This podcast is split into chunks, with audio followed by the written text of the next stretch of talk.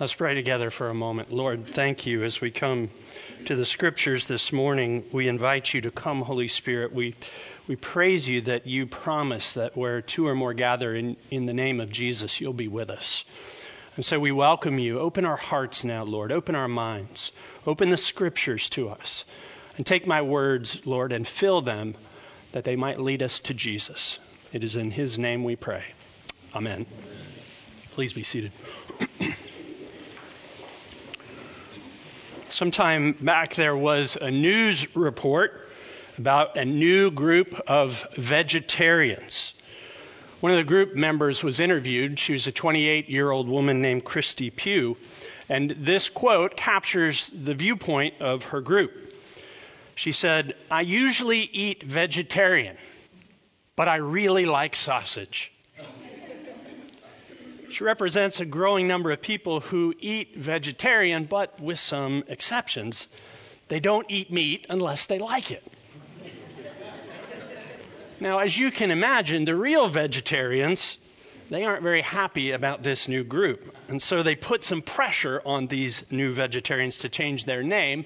And this is the name they selected. They're now called flexitarians. And what I realize is that I'm a flexitarian too. I refuse to eat meat unless it's served to me. Christy Pugh explained it this way I really like vegetarian food, but I'm just not 100% committed. Flexitarian is a good way to describe how many of us come to the Lord, how we approach our commitment to God. I'm really taken with Jesus, but it's inconvenient to open my life to the poor and needy. I believe the Bible except for those parts that make me uncomfortable. I think church is a good idea unless it conflicts with my schedule. I love Jesus, but don't ask me to save sex for marriage. I believe what Jesus says, but don't make me forgive the person who hurt me. And giving, that's a good idea, but tithing 10% of my income to God, come on. I want to go to heaven, but I'm not 100% committed to Christ. Now, in our gospel lesson today in Luke 1, we have really the prototypical disciple, the prototypical God follower in the person of Mary. She's fully committed to God. She doesn't hold back. She has a faith and she has a life that is neither cold nor warm, but hot. Everybody say it's hot. H, humble. Say humble. humble. O, obedient. obedient. And T, trusting. trusting. Hot, humble, obedient, and trusting. When the angel Gabriel appeared to her, he said to her this in verse 28 Greetings, O favored one, the Lord is with you. In verse 29, but she was greatly troubled at the saying and tried to discern what sort of greeting this might be. Mary's troubled at the angel's greeting. She doesn't argue with the angel. She doesn't say, You've got the wrong person. She seeks to discern what the greeting might be. And that's at the heart of humility. She discerns, she ponders, she seeks God. And that's what a humble person does. She seeks God above all things. And later, when Jesus is born, and we'll hear this on Christmas Eve, I hope you'll come join us for one of our many opportunities to worship. In Luke 2:19 it says this, but Mary, this is after the shepherds come and the angels have been law has gone on. It says, but Mary treasured up all these things and pondered them or discerned them in her heart. She's got humility in the face of things she cannot comprehend and she doesn't fully understand. But instead of doing what so many of us do, cast aside anything we can't fully figure out, instead of demanding answers, Mary seeks to discern. She ponders. She seeks the Lord. She postures herself in a place to receive from God. And that is the heart of humility. Posturing oneself seeking the Lord, putting yourself where you can receive from the God who seeks to give to those who ask. I wonder, do you do this? Is your life being lived on God's timetable, in God's way, not always understanding fully, and yet saying yes, like Mary did? Do you take this kind of posture of humility before God? Open, receptive, waiting on God and on God's timetable? Or do you tend to just blow through life? And if it's not according to your schedule, well, then you just press on anyway. When Gabriel goes with the message, he says this in verse 31 And behold, you will conceive in your womb and bear a son, and you shall call his name Jesus. He will be great and will be called the Son of the Most High. And the Lord God will give to him the throne of his father David, and he will reign over the house of Jacob forever, and of his kingdom there will be no end. Mary hears that she's going to be an active participant in the work of God. In fact, uniquely so, like no other person before or after. It, it's interesting because Catholics tend to overinflate Mary, and Protestants tend to underinflate who she is. But think about it. Think about the heart of humility that she expresses. She's told, You're not going to be the star of the show. He is. You're not going to be in the lights. He is. You're not going to be the one that everything is shaped around. He is. And she humbly said, Yes. Yes. You know, over the years, there's several things that God whispers to me at various times. Often He says to me, I'm with you, I'm with you, I'm with you, especially when fear tries to come in. But another thing that He says usually comes when things are not going my way, when I've been slighted or scorned or passed over or looked beyond. And what the Spirit says to my heart in those times is Chris, go lower still. Go lower. That's the heart of Mary. Is your heart a heart that's willing to go lower still? Even when you're slighted? Or do you have to have the last word in every conversation? Do you always have to be understood? And if you're not, you demand that those around you understand. What do you do when you're looked over? Underestimated, slighted. Do you have to be first? Do you have to be right? Or can you be humble? Can you be humble? The scripture says this God opposes the proud, but gives grace to the humble. Mary received a tremendous amount of grace because her heart was so incredibly humble. Do you defend yourself or do you open yourself to what God might show you, even in those places that are incredibly uncomfortable and often where your rights are being overlooked? Well, I would say to you, go lower. Go lower still. Take the low place that's the place of the humble, where God is often met. So we see in Mary this deep humility that we're called to emulate, but we also see in her an obedience. Obedience gets a bad rap sometimes, especially for those of us who are big on grace. We can't earn our salvation. We can't merit what, what Jesus has done for us. But sometimes we let go of obedience because we've rightly gotten a hold of grace. And yet we see in Mary someone who is deeply obedient. Verse 38 And Mary says, Behold, I'm the servant of the Lord. Let it be to me according to your word. Do you hear the obedience there? Do you hear her heart? Let it be to me as you have said. God, let it be your way, according to your word by the ways of your kingdom, according to your character, in the way you do things, Lord. Not my way. Simply put, she was willing to obey what the Lord asked her to do, even though it was going to have a great cost. There's a great story in the book A Life in Our Times by John Kenneth Galbraith.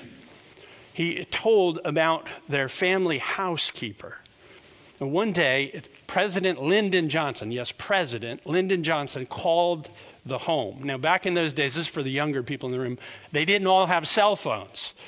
They had what's called landlines, one phone in the house that everybody had to share. And so the president called, and Emily Wilson answered the landline. And he barked out, This is Lyndon Johnson. Get me Ken Galbraith immediately. And she said, I'm sorry, sir, I can't do that. And he said, What? Go get him. No, sir, I cannot do that, she said. Why not? Well, he's asleep, sir. Well, go wake him up. No, sir, I can't do that. Well, why not? Because he said, under no circumstances am I to be woken up. And she hung up the phone. The president called back later, and Ken Galbraith said, Who is that woman? Can she come work for me, please? you see, she worked for Ken Galbraith, not the president. And that's a costly kind of obedience. Rarely would we see that in others. The scripture says to obey is better than to sacrifice, even if we were to give up things for God. And we're often called to do that. Our obedience is an offering that delights his heart. He actually wants us to do what he says. Not because he's the celestial cosmic killjoy who's trying to make your life worse, trying to keep you from joy or fun. It's because God knows that his ways bring life. And what happens, the thing that our culture doesn't understand is that our obedience to God actually brings freedom into our lives. Our flesh, our culture, the world, the enemy says, no, no, no, no. If you obey, you'll be miserable. No, no, no. If you obey, you'll be in a place of life and love and peace. There'll be no separation between you and God. We're so driven by the tyranny of our world and the tyranny of our own sin and the tyranny of our enemy, whose will is only to kill and steal and destroy. And yet, when we obey, we take ourselves out of that realm of tyranny. Mary was obedient. She said, Let it be to me according to your word. And you see that continue in her life, right? In John chapter 2, at the wedding of Cana in Galilee, when Jesus' first miracle is done, she turns to the servants, right? They've run out of wine. And he says, Fill up the jars. She says to them, Do whatever he says. It's obedience. Makes no sense to fill jars full of water when what you need is wine. And yet, when we obey, we'll often see miracles in our lives. The presence of God meeting us in that place. Lastly, she was trusting, humble, obedient, and trusting. Verse 34. And Mary said to the angel, How will this be since I am a virgin? And the angel answered her, The Holy Spirit will come upon you and the power of the Most High will overshadow you. Therefore, the child to be born will be called Holy, the Son of God.